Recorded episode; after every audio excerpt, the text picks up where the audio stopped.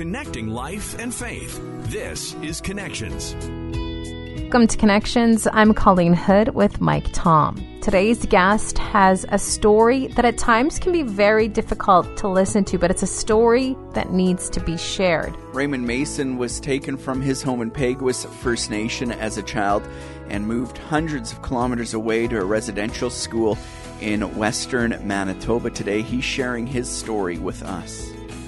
As the nation grapples with last week's news of 215 children's bodies found in a mass grave outside an old residential residential school in British Columbia, we thought it would be a good time to go back to an episode we aired earlier this year talking with Elder Raymond Mason. He's a survivor of the residential school system, and he's written a book detailing his life uh, as a result of that system. It's called The Spirit of the Grassroots People. What was a typical day like for you as a child or a young person in a residential school? What did a day look like?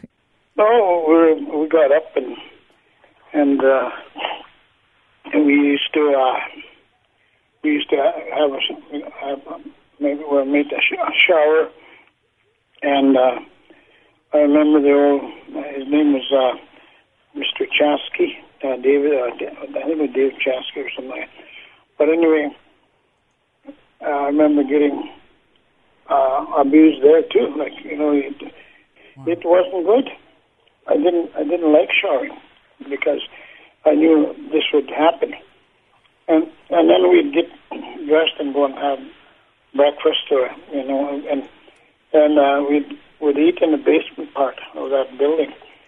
And then the girls would come on one side and we were on the other side. They kept us separate. You know, I went to that school in Birtle, Manitoba, and and I, I lived there and I went to school there for two years. I didn't realize that my, two of my sisters was on the other side, on the female side. Wow. Two years in the same building. You know, and and when we used to go to church, we'd we'd uh, there'd, be, there'd be a big long hallway we'd meet in the center, and there'd be a bigger, wider hallway, and we had to stay on, on the right hand side and the female on the left hand side. And we'd go in, uh, walk into the church, and that's where, uh, but that's where I, re- I I looked, and I noticed my sister Nora, and I started to scream and cry, and I ran across that I guess that line, invisible line that you're not supposed to break. And I went and grabbed her and I started crying and I was trying to hug her and I was just uh, apparently I was shaking and trembling and and that's when Mr. Russo, I don't know his first name, his principal, that's when he come and grabbed me and and and uh, and he used me again as a as an example. This is what you don't do when you. This is what you do. You don't do this, no, but this is what happens when you break the rules.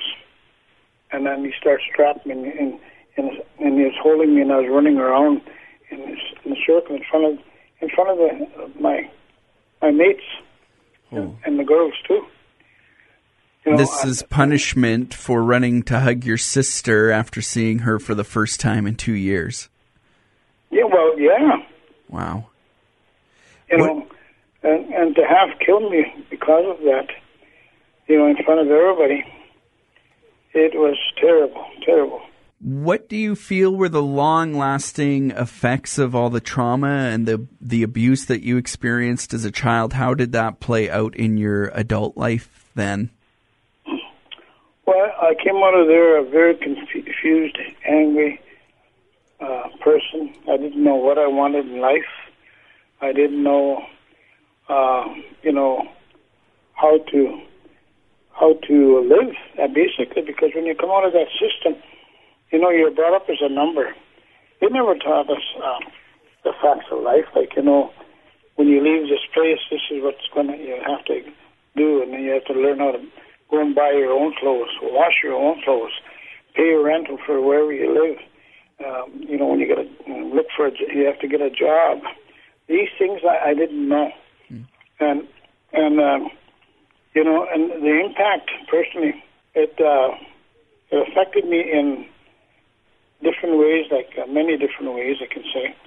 Um, you know, I was angry. I was upset at anything and everybody, and I, I became an alcoholic. Um, I didn't know how to be a parent, you know, and uh, I didn't know how to um, how to love somebody. You know, I had problems with um, with my relationships, and the, you know, I had no clue, and uh, I, you know, like I, I, I didn't. It, so I had went through many, many relationships. I went through a lot of breakups, and you know, uh, and and you know, and and even my my my wife. I finally got married after 27 years or 28 years. My first wife. L- later on in life, with, uh, with her, she, she became to, uh, like uh, be like a mother figure to me rather than a wife, you know. And uh, I was looking for, uh, I guess, affection or whatever. Being an alcoholic, it creates a lot of other problems. Lost a lot of jobs. Uh, never made it to work. Lost a lot of good jobs, you know.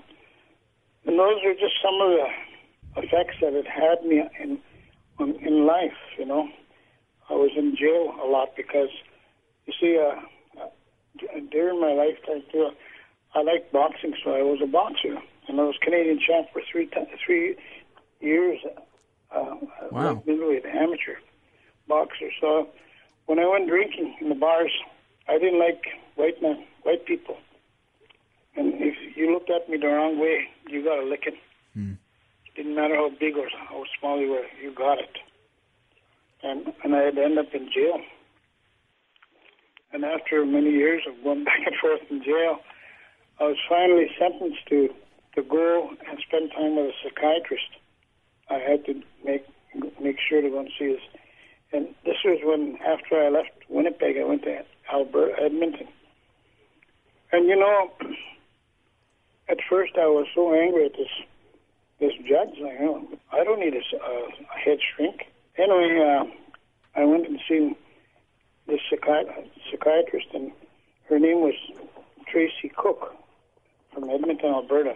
And you know, that was the best thing that ever happened in my life. I I sobered up. I went and spent time with this psychiatrist for two and a half years, and uh, you know, uh, excuse me, Yeah. I get choked up when I talk about this. Yeah. Understandable. It's it it is about that point in life where I found myself after sp- spending two and a half years with a psychiatrist. I was driving home uh, where I was living in Edmonton that time, and uh, it's like somebody flipped the light switch in my in my brain, in my mind, and I thought, this, you know, oh man, oh, that's the reason why I was such a miserable person. Hmm. That's the reason why I brought my children up like a sergeant. That's the reason why I, I you know, I, I treated my wife this way, not that way. That you know, and and that is the reason why I didn't, I, I didn't, I was such a, a miserable father, parent, because I realized then that I had to go back home to Winnipeg and and uh, start making amends to everybody, including my children. Your son And, uh, Kyle is on the line. Kyle, if you could jump in for a second, what was that moment like when your dad uh, apologized to you? Was that something you were able to accept right away with understanding, or something you had to work through yourself? Uh, it's something I had to work through. It, took it took it took years for us to have an active, um, healthy uh, relationship that looked anything remotely like a father-son relationship. Um, I remember feeling really angry and very bitter uh, towards him. I was about 19 or 20 at the time, and uh, I remember thinking that, um, well, to watch my language, forget him. Um, I, I by that point, I felt like I had grown up um, without him. I had, missed everything in my life. I had not seen him in about 11 years at this point. Um, you know, I had gone through all my te- uh, adolescence and teenage years, all the all the ups and downs of of those years of my life. Um, many times, many times, wishing my father was there, was never there. So, I think I got to the point where I just felt angry and bitter, and and I said, you know, he basically missed my life already. So, who needs him going forward? Um, and my my journey on that was, um, and so I took that time when he apologized. I took that time and I kind of laid it out to him, and I kind of gave it to him. I said, "Here's all the ways you've hurt me. Here's all the ways you failed me. Here's all the things you've missed." Um, and I just put it all out there. And I think it was a very difficult conversation on both sides. But it, it was years later when I was uh, studying to become a pastor. Uh, I was taking some counseling courses um, in my studies, and one of the courses you had to take turns, sometimes being the counselor, sometimes receiving the counseling. And uh, I remember the, the professor said that you have to pick a real topic to talk about in the counseling session. It, it was a real counseling session. And I remember you know, I guess the, the the fellow student being a good counselor kind of you know let's talk about your childhood, let's talk about your family, and anyways we got to the point where um, the counselor, the fellow student said, you know there there has to be a point where it might be best if you learn to forgive your father. And seeing it was you know in a Christian setting, he said, um, you have been given grace. You don't deserve grace. Nobody deserves grace. Your father does not deserve grace. Your father does not deserve your forgiveness, but you might be a better person um, if you learn to forgive him and you extend him grace. And that was um, that was the beginning of me choosing to uh, to forgive my father and to build a relationship with him. I know today you're very proud of your father, but how did you begin to repair that relationship? Was it just a matter of talking to one another, spending a bit of time with one another, or? It started slowly. Uh, at first, you know, we would talk every few months. Um, you know, sometimes when he was in Winnipeg, we'd get together for a short coffee. Um, it, it was a slow build over a number of years, and uh, and sometimes it, it was an intentional choice that I that I made. Uh, and I know it was a, not always the easiest thing for him as well, but it's something we both chose to do, and uh, I'm very thankful for it. These these days, my father and I are very close, um, especially now with helping him with the book stuff. We talk basically daily. Um, I'm very proud of my father and the, the, the progress he's made in life, uh, the healing that he has done, and the steps of reconciliation that he has done and has attempted to make in his life. Uh, I, these days, I'm, I'm proud to call myself his, his son, and I'm, and I'm proud of him and his efforts. First of all, thank you, son. I love you very much for that. And uh, again, you know, uh, I guess that's the reason why we never fished, did much fishing together and hunting and things that we should have did, you know, together.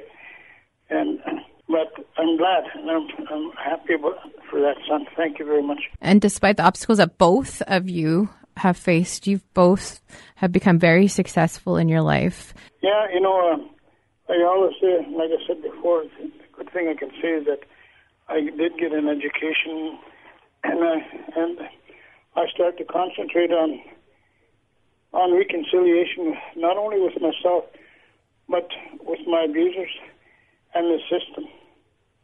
You know, and uh, I felt that I had to get, I guess I can say it in uh, layman's language, revenge, or mm. make them make Canada uh, accountable for all the abuses they, that they put me through. You know, and when I began in 1986, uh, I, you know, I was sober for for a number of years by that time, and I I thought, well, I'm going to go after Canada. I'm going to make them personally. At first, it was just for me, and and I'm going to go after them and, and make them uh, pay me for what they did. That's uh, that's the best way to do it to make them think and hurt government is to take money out of their their pockets. That, that was my thinking at, at that time.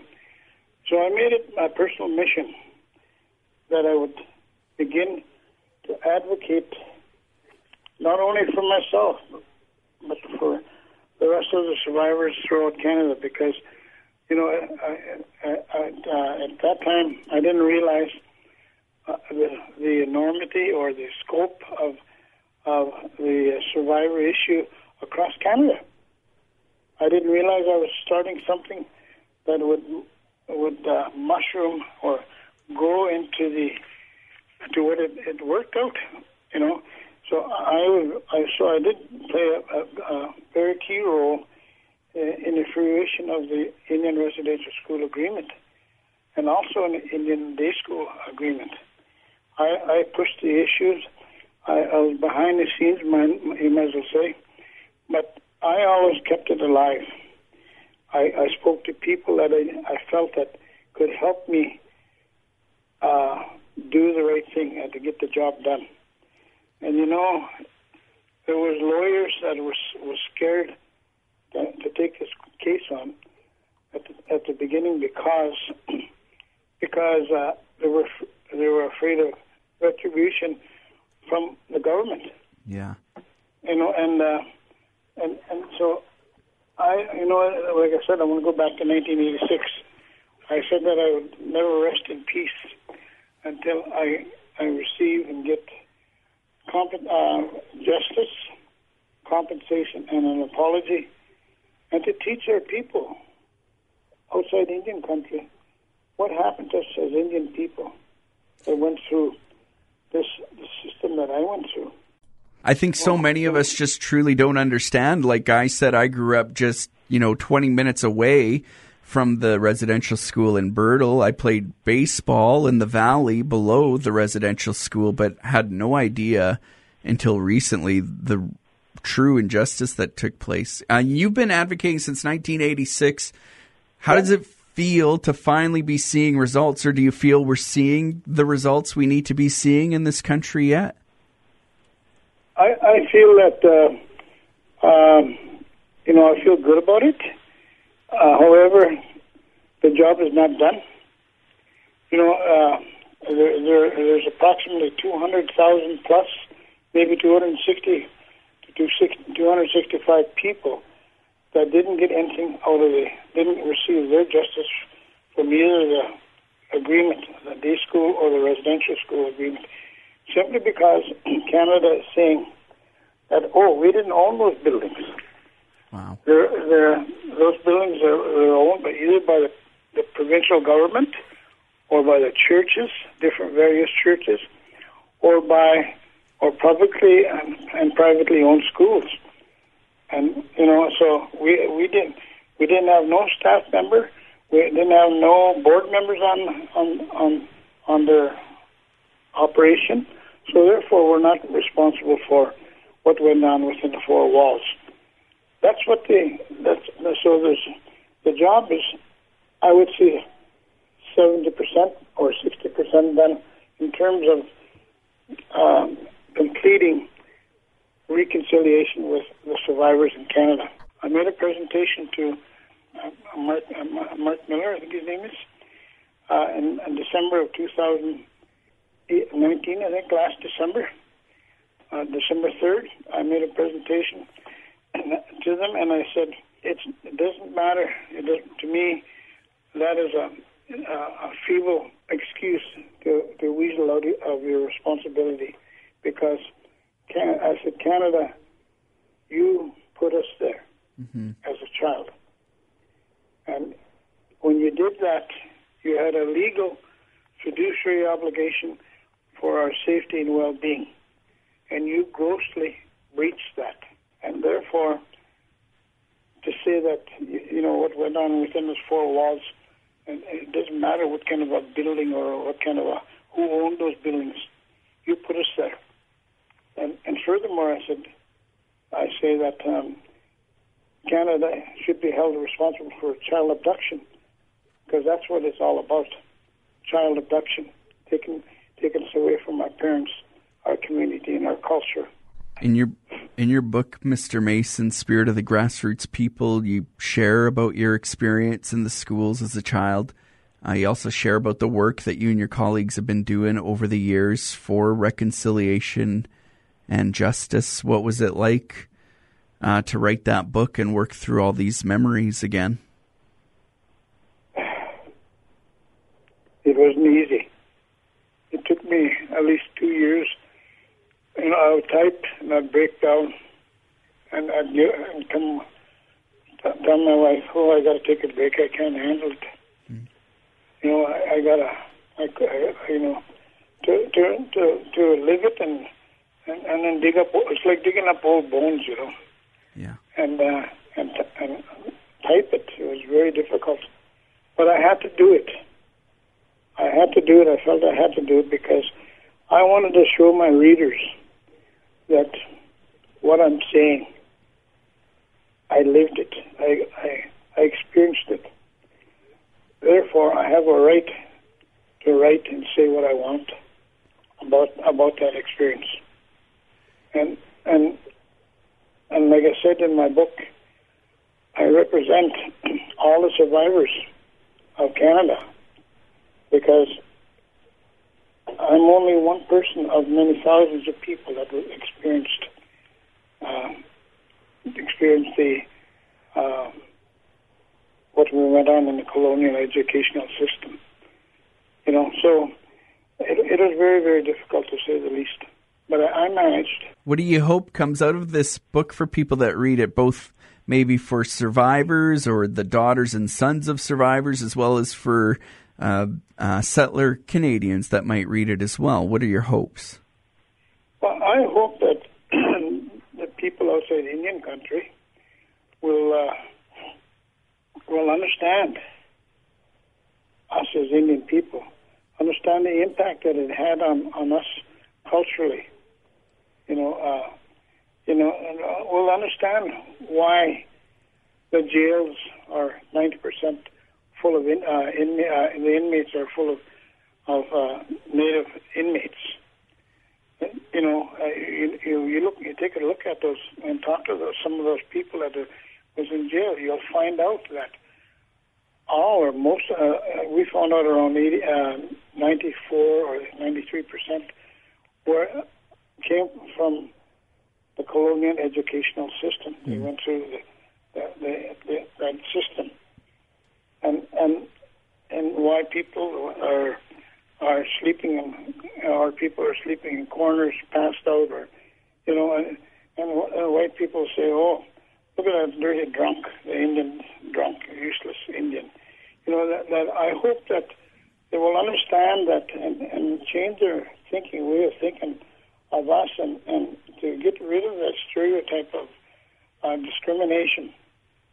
You know, uh, you know, and uh, uh, you know, and to to see the real picture, mm-hmm. you know, uh, of what uh, we all went through. And I'm only one person, and uh, you know, and like incidentally, I just want to go back quickly. I also yeah. told Canada that we're we're we're here to help them resolve their black eye in the history of the world. What they did to us as a as a as a as a people, as Indian people, and you know, and I said we're we're here to work with you to help you resolve what what's wrong that you did to us, and and uh, you know it's so difficult. How can we, just as individuals, what are the steps we can take to move towards reconciliation and uh, resolve what has taken place in the past?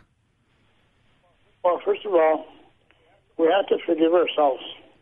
Hmm. Learn how to forgive ourselves you know, and for the way we thought and the way the way we the, the negative ways that we thought about it as as we got older. And then secondly, we got to forgive the people that did did us wrong.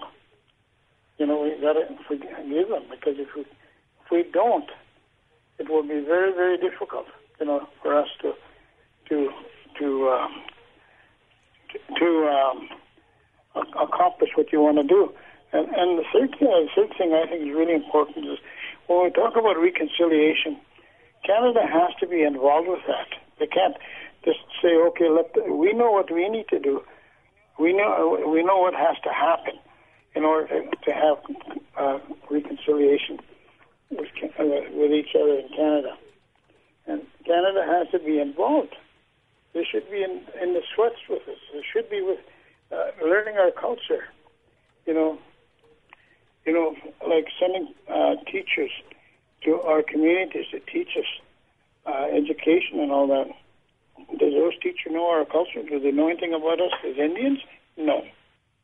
Yeah. You know, things like that has to happen, and, and they have to uh, have complete reconciliation with Canada until those people that I spoke about that went to those schools that missed out on those two agreements, uh, they have to be given their justice as well, because uh, you know it's a form of discrimination. Because I, I feel bad when a family member of mine uh, didn't get didn't didn't get anything, and yet I got my check.